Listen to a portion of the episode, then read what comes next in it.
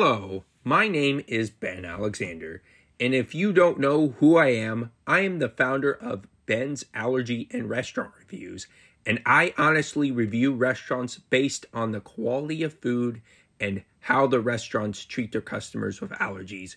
And if you didn't know already, I have a really bad dairy allergy, anaphylactic shock. So basically, if dairy were to touch my skin, I could have an allergic reaction.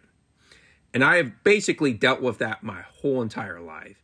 And I've had too many allergic reactions to count, and I want to help you avoid them. And that is why I'm passionate about bringing you the best content so I can help you make informed decisions about what you're going to eat. If you own a restaurant and you don't know how to deal with customers with food allergies, you have come to the right place. So no matter where you are in life, you can learn something from my content. Now let's get into the allergy and restaurant review. I remember having Papa John's since I was a kid. We had one in Marysville, Ohio, but unfortunately it closed down. But they, I remember as a kid, they had a cinnamon sugar dessert pizza that was amazing. I was so excited to eat that thing when I was a little boy. Now they don't have any desserts that I can eat, unfortunately, anymore. The cinnamon pull parts have dairy in it, and those are really the closest thing that they had to the dessert pizza. But Papa John's still does have dairy free options for me to eat, and that is good. And the pizza is a four out of five stars. And I do like that they add dairy free sauce, garlic sauce for free, and pizza sauce as well.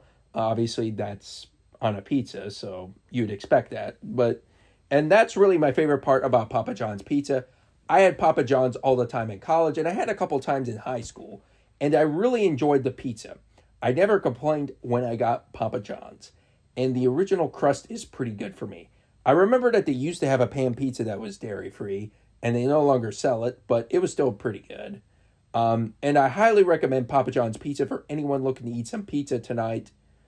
And I would also say for the allergy ratings, a four out of five stars as well because you could customize crust to your likings. They also have a gluten free crust that does have dairy in it.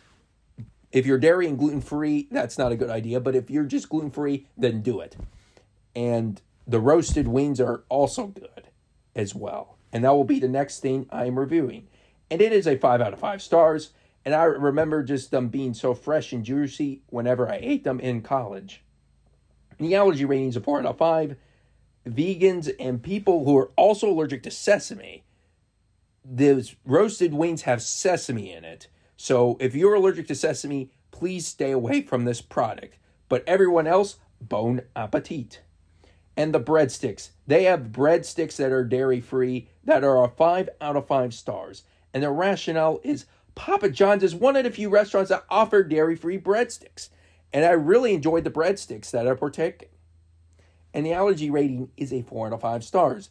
Gluten free people are the only ones that really shouldn't be eating this. And the allergy rating of the restaurant is a 5 out of 5 stars. And the rationale is, is that they've updated their allergy menus. It's very easy to read, and you can find what you are looking for. And I would really say I recommend Papa John's as a restaurant of choice to eat. Thank you so much for watching today's episode. If you haven't already, there's a video link in the description that shows you how you can support me without paying a single cent. That will help me get this content out to more people.